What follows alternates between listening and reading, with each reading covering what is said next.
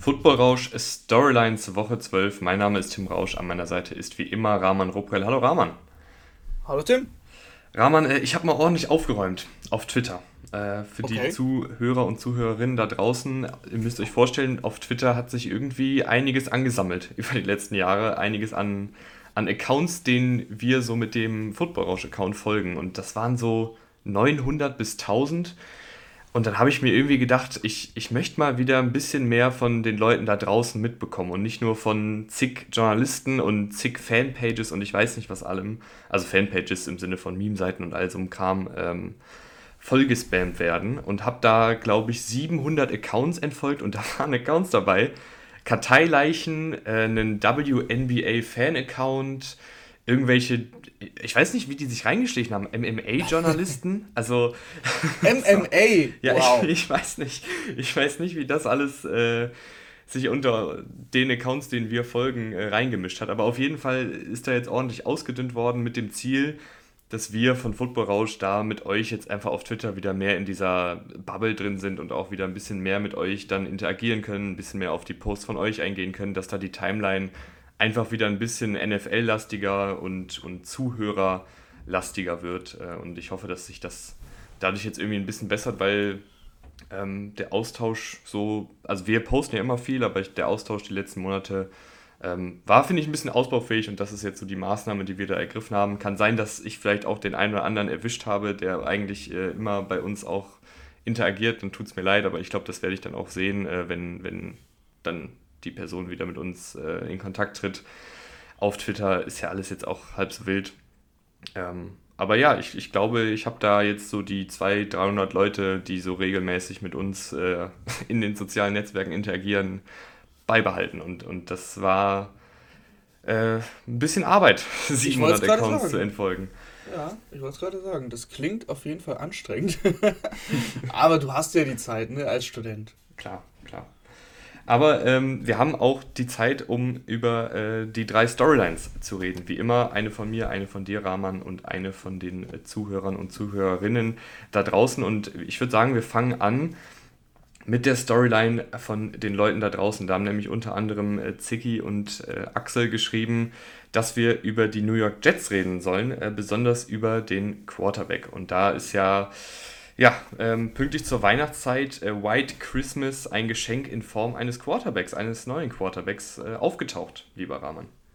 Ja, Mike White, es ist jetzt kein unbekannter Name in der NFL, muss man dazu sagen. Also Mike White ähm, hat letztes Jahr schon Spiele gestartet für die, für die Jets und hat auch gute Spiele gemacht für die Jets teilweise, also das muss man auch klar sagen. Ähm, von daher, das ist jetzt keine Vollüberraschung. Mm, die Bears Defense ist in diesem Jahr jetzt auch nicht die beste Defense, es ist äh, auch so ein Thema. Ich weiß.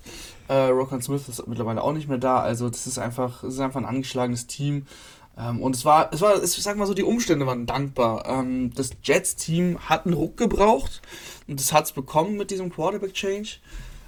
Die Defense hat ja geliefert und das Team hat ja zu Recht auch einen positiven Record gehabt. So diese ganze Thematik um Zach Wilson schwirrte da herum und die Spieler waren unzufrieden, vor allem die Defensive-Spieler. Dann diese Aussage im Lockerroom, so, dass er keine Schuld bei sich sieht. Und das ist so ein bisschen wie bei so einem Trainerwechsel, so dieser Trainereffekt, der berühmte Trainereffekt. Und das war der berühmte Quarterback-Effekt. also das, das, das, da ist ein Druck durchgegangen, alle waren so, okay, let's go, jetzt haben wir einen neuen Quarterback. Ähm, jetzt, jetzt, jetzt, viel schlechter kann es ja gar nicht werden, weil Zach Wilson hat in den letzten Wochen wirklich, ja, massig enttäuscht. Und, und Mike White hat es dann aber halt wirklich dann deutlich besser gemacht, als man erwarten konnte, sage ich jetzt mal. Man hat erwartet, dass er den Ball kontrolliert, ähm, dass er den Ball eben nicht abgibt, aber jetzt auch nicht, dass er irgendwelche Heldentaten vollbringt. Er hat jetzt auch keine Heldentaten vollbracht, aber 22 von 28, 315 Passing Yards ähm, und über 11 Yards pro Attempt, drei Touchdowns, keine Interception, das sind schon einfach unfassbar starke Werte, äh, die Mike White da hingelegt hat. Und äh, das Jets äh, Offensivspiel, das sah jetzt einfach auch mal ein bisschen vielseitiger aus. Der Ball wurde ein bisschen besser verteilt.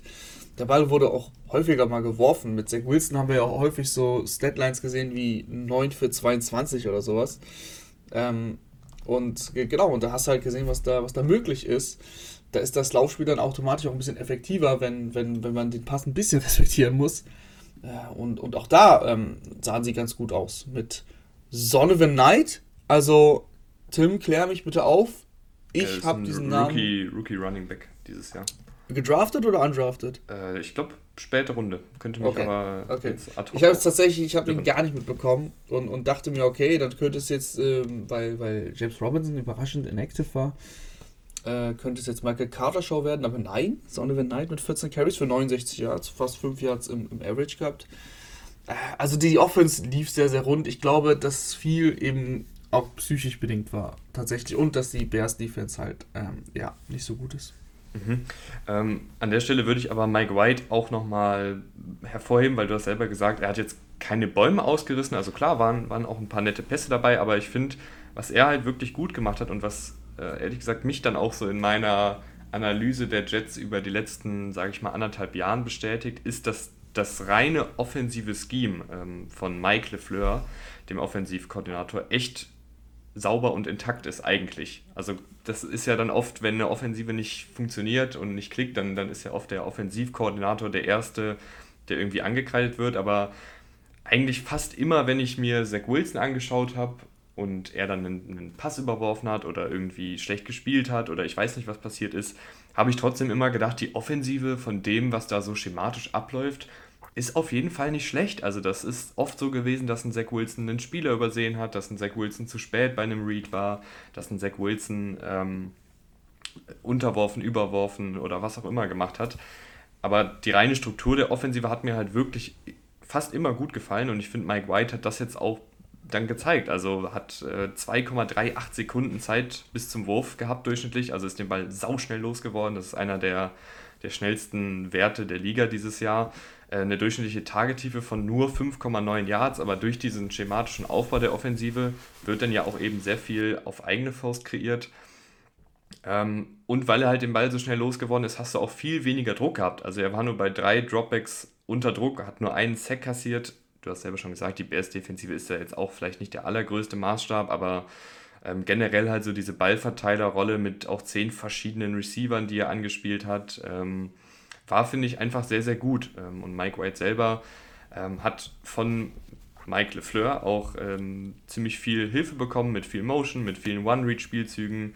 Äh, hat aber, finde ich, auch bei komplexeren Plays dann gute Entscheidungen getroffen, sich sehr gut in der Pocket bewegt, beispielsweise bei dem langen Pass auf Conklin, das habe ich mir aufgeschrieben. Ähm, da spürt er den Druck von der Seite und macht dann wie im Lehrbuch diese ein, zwei Schritte nach vorne in die Pocket herein und bringt den Ball sicher an. Das war auch etwas, was Zach Wilson ähm, nicht so gut gemacht hat im, im Vorfeld. Also diese Pocket-Präsenz ähm, und da diese Antizipation zu haben. Das hat mir im, im Großen und Ganzen echt gut gefallen, was Mike White und die Jets-Offensive da gemacht haben. Ja, Elijah Moore hat zwei Bälle gefangen, auch großes Thema bei den Jets mhm. gewesen.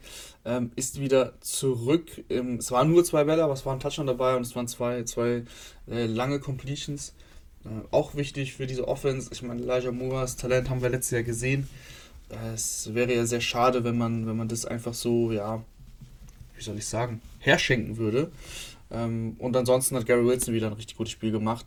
Also du hast junge, junge Spieler äh, in deinem Receiving Core beziehungsweise in deinem Backfield, wenn auch ähm, dein, dein Running Back äh, Hall wieder zurück ist nächstes Jahr. Du hast wirklich viel Talent, ähm, auch in der Offense. Und Mike White hat sie, hat sie gut angeleitet, das, was sie, das, was sie gebraucht haben. Und ich bin gespannt. Also, ich habe jetzt nicht den Schedule im, im Kopf, den die Jets jetzt vor sich haben. Aber äh, ich, wie, wie, ich, wie ich schon gesagt habe, ich glaube, es könnte so ein, so ein Ruck durch die Mannschaft gehen. Ähm, auch wenn das eine krasse Floskel ist. Aber ich meine, wer schon mal Sport gemacht hat oder äh, so im Verein gespielt hat, weiß es ja so. Es ist auch viel einfach Kopfsache. Und, und jetzt gerade, glaube ich, sind die Jets auf einem Hoch. Und ähm, in der AFC ist es zwar, ist es zwar eng, mit 7-4 bist du da, bist du da noch lange nicht durch. Das ist ja dieses Jahr wirklich. Äh, nee, Moment, Moment, in der NFC. Moment, in der NFC ist es enger, als ich dachte. Ich habe es gerade verwechselt. In der AFC ist 7 4 sogar echt gut und äh, die Jets ähm, sind in der, in der AFC East das, das dritte Team hinter den Dolphins und Bills, aber können mit dem Rekord trotzdem echt in die Playoffs kommen. Und dann, ganz ehrlich, also wenn du es einmal geschafft hast, mit, mit der Defense, die sie haben, können sie auch überraschen. Ich bin echt gespannt. Also wenn Mike White so weitermacht, das ist halt immer so das, die Voraussetzung. Ja, er muss ja gar nicht so mega viel machen. Das war ja mhm. immer auch die Sache mit, mit Zach Wilson, dass er halt eigentlich, er muss jetzt nicht Superman spielen, sondern halt einfach seinen, seinen Job machen und, und ja. den Ballverteiler geben. Ähm, kommen wir rüber zu der nächsten Storyline. Da läuft es nämlich überhaupt nicht rund. Und es ist auch keine neue Storyline, aber ich finde, es ist einfach jetzt nochmal ein neuer Tiefpunkt. Und zwar bei Russell Wilson und den Denver Broncos.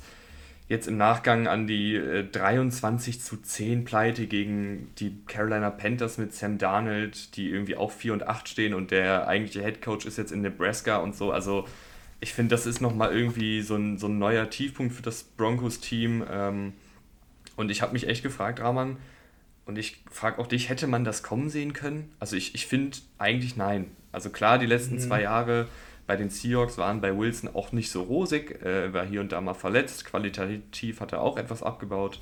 Aber ich fand im Groben und Ganzen war er in den letzten zwei Seahawks-Jahren ja ein, ein guter Quarterback. Also ich weiß nur, dass wir damals zumindest mit ein bisschen Vorsicht das Ganze genossen haben und gesagt haben, dass Wilson schon ein talentierter Quarterback ist, gar keine Frage, und auch schon viel erreicht hat, aber halt echt die letzten zwei Jahre nicht auf dem allerhöchsten Niveau gespielt hat, aber dass es so krachend scheitert und dass es jetzt auch so nach hinten losgeht mit, mit Headcoach-Debatte, mit ähm, Defensive Tackle Mike Purcell, der ihn da an, an der Sideline irgendwie zur Sau macht und all die Medien, die sich auf Wilson stürzen und Wilson, der nicht gut spielt. Also ich habe das nicht kommen sehen. Also überhaupt nee. nicht.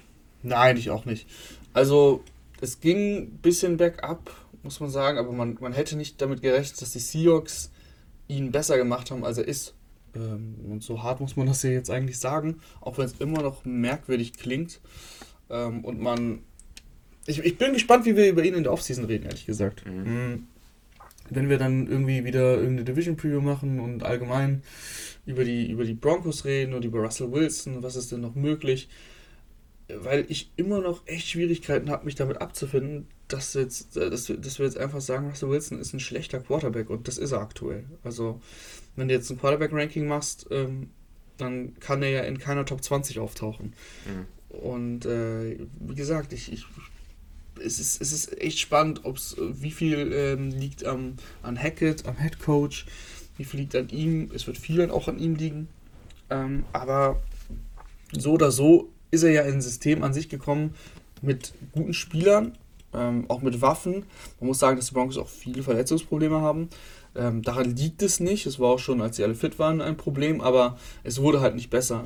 Ähm, dass ein Judy sich verletzt hat, dass ein Javante Williams sich verletzt hat. Äh, das hat es jetzt alles nicht besser gemacht, Tim Patrick schon vor der Saison. Ähm, und jetzt hat er an sich auch keine Waffen mehr. Er hat nur noch Sutton. Ja, auf Running Back sind sie sehr, sehr dünn. Da ist Latavius Murray jetzt das Workhouse. Und wenn Latavius Murray dann Workhouse ist, dann weißt du halt auch, äh, ja, ist halt nicht die beste Option. Und im Endeffekt sind sie halt super harmlos. Und ich glaube, da ist wieder das genaue Gegenteil von dem, was ich gerade bei White gesagt habe. Es, es, ist so eine, es ist so eine Zach Wilson-Situation und gefühlt noch noch viel schlimmer. Ähm, alle sind extrem frustriert. Alle sind, glaube ich, auch extrem frustriert von Russell Wilson. Jeder hat natürlich gedacht, als Wilson gekommen ist, für die Picks, äh, für diesen Trade, dass da jetzt was gehen kann nach jahrelangem ja, Mauenspiel in Denver, weil sie keinen Quarterback hatten. Und, und ich glaube, dass Russell Wilson, also so wie er sich gibt in der Öffentlichkeit und das, dieses Video mit Britt Purcell, ähm, wie er ihn angebrüllt hat, ich weiß es nicht, was der macht und wie er sich in Blockroom gibt, aber wenn er jetzt immer noch mit Broncos Country Let's Ride kommt, dann, ähm, ja, also dann würde ich auch ausrasten. ja, es ist, es ist aber halt auch ab, aktuell einfach ein Höllenritt. Ähm, ja. Ich habe mir das irgendwie auch nochmal ange... Also es ist ja meine Storyline, deswegen habe ich mich da natürlich auch ein bisschen vorbereitet. Ja, ähm, okay, alles klar. Und habe mal so die groben Baustellen umrissen und so ein bisschen geguckt, was ist vielleicht was, was Hackett verbessern kann, was ist was, was Wilson verbessern kann. Ähm, ich finde, Wilson ist als Spielertyp irgendwie auch nicht mehr so ganz wiederzuerkennen, weil ich fand, eine seiner besten Charakteristika, dieses Scramblen und Improvisieren, das ist irgendwie nicht mehr so richtig gegeben. Er, er läuft weniger selber, er improvisiert aber auch weniger selber. Ähm, wo er besonders enttäuschend ist, ist das schnelle Passspiel. Da, da war er jetzt in den Jahren zuvor auch nicht überragend, aber ich dachte halt hier, dass Hackett mit seinem Packers-Hintergrund, ähm, da hat er mit, mit Rogers dieses absolut grandiose Kurzverspiel aufgezogen, natürlich auch in, in Zusammenarbeit mit äh, Lafleur, dem Headcoach. Aber ich dachte, dass hier Hackett mit seinem Hintergrund ihn da auf ein neues Level heben kann und dann das schnelle Kurzpassspiel etablieren kann. Das, das funktioniert aber überhaupt nicht. Ähm, stattdessen ist die Expected Completion Percentage bei minus 4,7 Prozent. Jetzt ist vielleicht der eine oder andere erschrocken, was jetzt Expected Completion Percentage heißt. Das ist eine Statistik, die bei jedem Play im Moment des Passes misst, wie wahrscheinlich eine Completion ist und dann hochrechnet, was die Completion Percentage eines Quarterbacks sein sollte. Und äh, Wilson sollte eigentlich eine um 4,7% höhere Completion Percentage haben, als er eigentlich hat. Und das ist einer der schlechtesten Werte der Liga. Ähm, es gibt Quarterbacks wie einen Geno Smith, einen Dak Prescott, einen Joe Burrow, die, die sehr akkurat sind und auch viele Würfe machen, die eine niedrige Completion Percentage Wahrscheinlichkeit haben und die haben dann einen Wert, der irgendwie 6 oder 7% über der zu erwartenden Completion Percentage liegt. Und bei Wilson ist es eben 5% im Minus fast. Ähm, und das ist halt, spricht halt auch einfach dafür, dass dieses Kurzpassspiel nicht funktioniert, dass, die, dass dann aber auch die Accuracy von Wilson nicht so gut ist, die Entscheidungsfindung von Wilson nicht so gut ist. Das allergrößte Fragezeichen ist für mich aber die Red Zone. Das verstehe ich nicht, wieso die Broncos da so schlecht sind. Klar hatten sie hier und da Fumbles, aber generell ist diese Offensive auch im Passspiel in der Red Zone so ineffektiv und das, das ist wirklich das größte Fragezeichen für mich. Ähm, Hackett und die Packers hatten eine der effektivsten und punktfreudigsten Red Zone Offenses im Jahr 2020 und Wilson hatte 2021 in der Red Zone ein ESPN Quarterback Ranking. Das ESPN äh, Quarterback äh, Rating ist ein bisschen genauer als das normale Quarterback Rating. Äh, da hatte Wilson 91,9 äh, letztes Jahr bei den Seahawks in der Red Zone und dieses Jahr hat er 6,3. Also das ist kein Witz, der hat einen 6,3 Quarterback äh, in der Red Zone. Das ist mit Abstand der schlechteste Wert aller Quarterbacks. Ähm, da geht einfach super wenig zusammen. Sie lassen da super viele Punkte liegen. Sieht man dann ja auch in den Endergebnissen. Es gibt ja diese eine Statistik. Äh, ich glaube, die Broncos hätten irgendwie, wie viele Spiele? Sieben oder acht Spiele mehr gewonnen, wenn sie, wenn sie mindestens 17 Punkte oder durchschnittlich 17 ja. Punkte im Schnitt erzielt hätten. Also da bleibt so viel liegen und die Offensive ist irgendwie ja, einfach ein, ein Desaster auf, auf mhm. vielen Ebenen. Ich glaube, da gibt es jetzt auch, ich finde es auch schwierig, jetzt nur Wilson alles anzukreiden oder nur Hackett alles anzukreiden. Das, das greift ja auch irgendwie immer ineinander und es ist leider eine ganz große Enttäuschung. Mhm. 37,5% der Red Zone Drives in einem Touchdown. Das mhm. ist schon erschreckend. Ähm, da sind die Patriots noch dabei mit 38,7%, aber dann kommt ein Sprung äh, mit den, mit den Houston Texans, die immerhin 45 Prozent ähm, verwerten. Und das sind die Texans. Also, das ist schon wirklich, das sind, das sind schon wirklich sehr schwache Werte. Ähm, und ja, du hast es gesagt mit der Defense. Die Defense liefert ja ab. Die lassen ja fast, fast immer nur 17 Punkte oder weniger zu. Jetzt gegen die Panthers waren es mal 23, aber auch das ist ja ein Wert, der in der heutigen NFL völlig in Ordnung ist. Ähm, Vor allen Dingen mit der Offensive halt, ne? wenn du eine Offensive ja. hast, die auch ständig Turnover produziert, die irgendwie den mhm. Ball nicht bewegen kann und so, ist es ja nochmal schwieriger. Eben, genau. Äh, und, und das ist, glaube ich, auch das große Problem der Broncos. Das ist äh, eben, es ist, wie ich eben schon meinte, so ein bisschen ähnlich gewesen zu den Jets, nur dass die Jets erfolgreich waren, trotz des Quarterbacks. Äh, eine Defense ist halt dann sehr schnell frustriert, wenn sie, wenn sie alles gibt und, und nicht zurückbekommt. Und dann ein Quarterback hat, der aktuell auch, glaube ich, einfach nicht als Leader auftritt. Ähm, der nur so ein Möchtegern-Leader ist und seine Floskeln reindricht. Ähm, äh, das reicht halt nicht. Und die Broncos stehen jetzt vor dem Scherbenhaufen 3 und 8. Äh, die Saison ist gelaufen.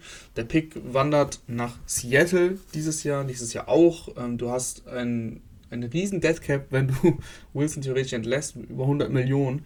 Wenn du ihn 2026 entlässt, hast du 30 Millionen Deadcap. Also bist eigentlich bis 2026 gebunden und kannst ihn dann für 30 Millionen Deadcap entlassen. Das ist jetzt wirklich, ähm, ja, es ist extrem spannend, äh, wie diese, wie diese Wilson-Saga weitergehen wird über die nächsten Jahre, weil er hat ja diese Vertragsverlängerung bekommen, über die man sich auch unterhalten kann. Also, warum wird der Vertrag um fünf Jahre verlängert und ich weiß, lach mich tot, 250 Millionen oder so, ähm, oder, oder 230 Millionen, was auch immer es war. Äh, Russell Wilson hatte in den letzten Jahren, wie wir, wie wir gesagt haben, eher ein bisschen abgebaut. Ähm, wieso kriegt er jetzt einen der besten Quarterback-Verträge mit 33? Äh, die, die Broncos haben sich da einfach extrem verzockt. Da ist ein neues Regime, Die Franchise wurde verkauft. Ähm, und, und ja, da wurden, wurden klare Fehler im Management gemacht. Du hast auch noch eine Storyline mitgebracht, Rahman. Eine positivere. Eine positivere Storyline als die Broncos. Ähm, ja, ist, Thanksgiving ist vorbei, Woche 12 ist gespielt und äh, ich habe mich gefragt, wie sieht es eigentlich im MVP-Rennen aus? Äh, ist ja dieses Jahr gefühlt zumindest nicht so in, in aller Munde wie sonst, aber ich finde, in den letzten Wochen hat eigentlich ein, hatte sich ein klarer Favorit abgezeichnet. Das ist natürlich Patrick Mahomes gewesen. Aber mit dem Spiel, was Jalen Hurts jetzt abgeliefert hat und was Tour jetzt schon auch über mehrere Wochen zeigt, finde ich, dass die beiden sich da reingekrochen haben ins Rennen. Und Stand jetzt, äh, bin natürlich interessant, auch was du dazu sagst, würde ich tatsächlich mein Vote Jalen Hurts geben. Ähm, das Problem bei Mahomes ist einfach, also diese ganze MVP-Geschichte ist ja auch immer so eine Story-Frage, ne? Und das ist ja auch immer irgendwie. Ganz genau. Das ist ja auch irgendwie ein bisschen langweilig. So, Mahomes hat diesen extremen Standard äh, selbst geschaffen, dass man das für selbstverständlich nimmt, was er macht. Und er, er spielt überragend. Alle, alle Werte sind äh, im Passspiel Top-Werte in der NFL. Ähm, aber Jalen Hurts ist halt, gibt dieser Offense so viel mehr als letztes Jahr. Und äh, selbst im, also wirklich auch im Passspiel. Äh, dass er jetzt die Packers komplett überlaufen hat. Das war nochmal so ein Signature-Game, weißt du? Äh, mhm. Sunday Night Football gegen die Packers, gegen Aaron Rodgers und der macht da so ein Colin Kaepernick-Game. 150 Rushing Yards, er hat dabei noch zwei Passing Touchdowns und auch noch ähm, Passing Yards, ich weiß gar nicht wie viele, nicht so viele, aber, aber trotzdem ein sehr sauberes Spiel.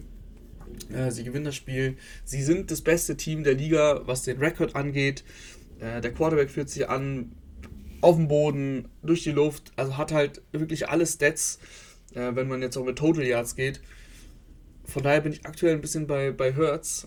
Ähm, und Tour, muss man sagen, der ist bei den äh, Advanced, ja, äh, Advanced Stats äh, auch sehr, sehr gut dabei. Also, wenn es darum geht, ähm, eben sehr akkurat äh, über die Mitteldistanz zu sein. Aber auch bei den tiefen Pässen hat er da sehr, sehr gute Werte von PFF zum Beispiel.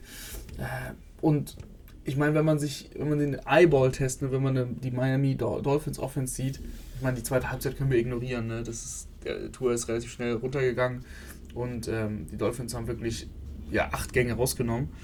Aber diese Offense ansonsten läuft in den letzten Wochen so flüssig. Tour dirigiert das sehr, sehr, sehr gut. Und macht das so ein bisschen heimlich, still und leise. Auch bei Tour wäre es auch ein bisschen so diese, diese Storyline, dieses, ah, was vor der Saison, okay, Tour, hm, ist, ist Teddy Bridgewater eigentlich so der bessere Quarterback in diesem Team? Haben sich ja manche die Frage gestellt. Und Tour hat das äh, sehr, sehr klar widerlegt. Und ist auch noch ungeschlagen, wenn er startet. Und ein Spiel auch zu Ende spielt. Ähm, ja. Aber äh, ich würde gerne deine Meinung hören. Also ich würde aktuell meine Stimme ähm, Hertz geben, äh, aber wahrscheinlich wäre, wenn man jetzt mit, mit, mit dem Kopf entscheidet, schon warum es die richtige Wahl. Also, also als jemand, der vor der Saison äh, Jalen Hurts als Breakout-Kandidaten hatte, der die Eagles als Division-Sieger hatte, der gesagt hat, dass die Eagles überraschen werden, der gesagt hat, dass die Eagles ein geiles Team sind und der irgendwie gefühlt seit Monaten Jalen Hurts abfeiert, muss ich aber trotzdem mit Patrick Mahomes gehen, weil qualitativ und auch statistisch macht ihm halt echt keiner was vor. Also das ist halt irgendwie, es ist langweilig, ich weiß, ähm, und es ich würde es, ich fände es halt cool, wenn es so diesen Most Improved Player Award gibt, den es ja in der NBA, glaube ich, gibt. Mhm, ja. Ähm, da, das wäre dann irgendwie cool für Jalen Hurts oder Tua, obwohl es dann da auch einen echten Zweikampf geben würde. Also da wüsste ich auch jetzt echt nicht, wen ich da nehmen würde. Ähm, weil beide halt wirklich massiv Schritte nach vorne gemacht haben und beide ihr Team auch echt tragen. Ähm, aber ich bin da, ich bin da einfach auch qualitativ bei Patrick Mahomes. Der ist einfach aktuell, finde ich, der, der konstanteste und auf dem höchsten Niveau spielende Quarterback. Ähm, ich frage mich nur, gibt es für dich irgendeine Möglichkeit, dass, dass ein Nicht-Quarterback diesen Award gewinnt? Ich weiß, das ist immer ähm, eigentlich ausschließlich ein Quarterback-Award, aber ich finde, dieses Jahr haben wir auch wirklich beispielsweise mit einem Justin Jefferson, der ohne den die Vikings ähm, mindestens zwei, drei Spiele verlieren, äh, wenn der da nicht äh, spät seine Highlight-Catches macht. Wir haben aber auch ähm, Tyreek Travis Kelsey, finde ich, der wirklich super spielt. Wir haben Tyreek Hill, der, der sau wichtig ist für das Team. Ähm, ist, ist da für dich irgendwie die Möglichkeit, dass, dass jemand äh, der kein Quarterback ist, diesen Award nach Hause nimmt? Ja, also. Dieses schwierig. Jahr mehr denn je, finde ich. Also ich finde dieses Jahr vielleicht ein bisschen eher, sag ich mal so. Ja, das war dieses Jahr so, dass ähm, kein Quarterback sich so komplett in, in, ins Rampenlicht geschoben hat. Wie gesagt, bei Patrick Mahomes ähm, erwartet man das immer. Ähm, aber ansonsten war es eher ruhiger bei den anderen Quarterbacks. Jalen Hurts hatte jetzt dieses, dieses Megaspiel äh, und, und gepaart mit dem Rekord, glaube ich, dass es jetzt quasi nicht mehr möglich ist, ähm, dass einer von den beiden das schon machen wird. Aber ansonsten, ich glaube, es ist möglich, aber da muss halt, ja, da müssen ganz, ganz viele Rekorde purzeln. Also, ich meine, Kuba Cup hatte letztes Jahr eine richtig gute Saison. Und, und das hat auch nicht gereicht. Ja, bei weitem Abstand, bei weitem Abstand nicht gereicht. Ähm, ich glaube, er hatte, wenn überhaupt, ein Vote oder so. Ähm, und du musst halt die 2000 Yards knacken. Du brauchst irgendwie 20 Receiving Touchdowns und dann ist es möglich. Klar, aber das ja. sind natürlich äh, astronomische Zahlen, ähm, die wir da bemühen. Äh, das letzte Mal, dass ein Nicht-Quarterback den MVP Award gewonnen hat, war 2012, 2008 mit ähm, Peterson. Peterson ja. Ich weiß gar nicht, 2012. Ich, ich weiß es auch nicht mehr. Oder 2,8. Eins von beiden. Ich weiß nicht, warum ich die beiden Zahlen. Ja, ja Mann, da war ich neun. Ja.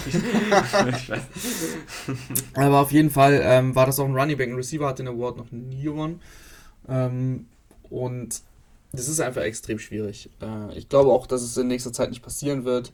Meistens geht dann ja Hand in Hand bei den Zahlen, die ich gerade genannt habe, dass der Quarterback auch ganz gut ist. Mhm. Also wenn ein Receiver 2000 Yards und 20 Touchdowns hat, dann wird der Quarterback schon nicht nur auf ihn geworfen haben. Aber wer weiß, man, man siehe, siehe Stafford und, und Cup, man weiß sowas nicht.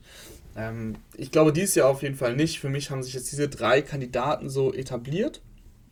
Und ähm, die nächsten Wochen werden schon noch wichtig werden. Also ich glaube tatsächlich, wenn Jalen Hurts so weitermacht und, und relativ fehlerfrei spielt, die dann mit einem 15 und 2 Record ähm, in die Playoffs einziehen, dass, dass, dass, es, dass es tatsächlich dann wird. Äh, aber es gibt auch dieses Jahr ein neues äh, Voting-System. Ich weiß nicht, ob du das mitbekommen hast. Ähm, normalerweise wurde ja immer nur eine Stimme abgegeben. Es gab 50 Voter und man hat gesagt, okay, XY ist mein MVP. Ähm, dieses Jahr gibt es ein Punktesystem. Ähm, das haben sie komplett an der, sich an der NBA orientiert. Du kannst deine fünf Kandidaten wählen.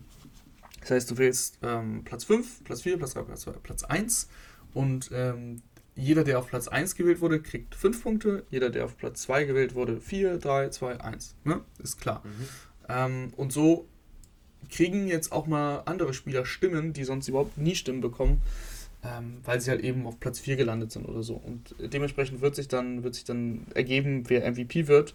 Ich weiß nicht, ob das einen großen Unterschied macht, ähm, aber Vielleicht, weil, keine Ahnung, ich weiß es nicht. Ich habe mir noch nicht so große Gedanken darüber gemacht, ob es ein Unterschied ist, ob ich nur eine Stimme abgebe und einen Punkt bekomme oder ob es fünf Stimmen gibt und ich teilweise fünf oder zwei Punkte bekommen kann. I don't know. So oder so, ähm, spannende Diskussion, wie immer, wie jedes Jahr. Ähm, es wäre schon, es würde halt eben in diese NFL- ähm, Linie, sage ich mal, der Wähler passen, wenn sie halt jemanden nehmen, der nicht Patrick Mahomes heißt. Obwohl, wie viele MVP-Awards hat Patrick Mahomes mittlerweile? Gar nicht so viele, ne?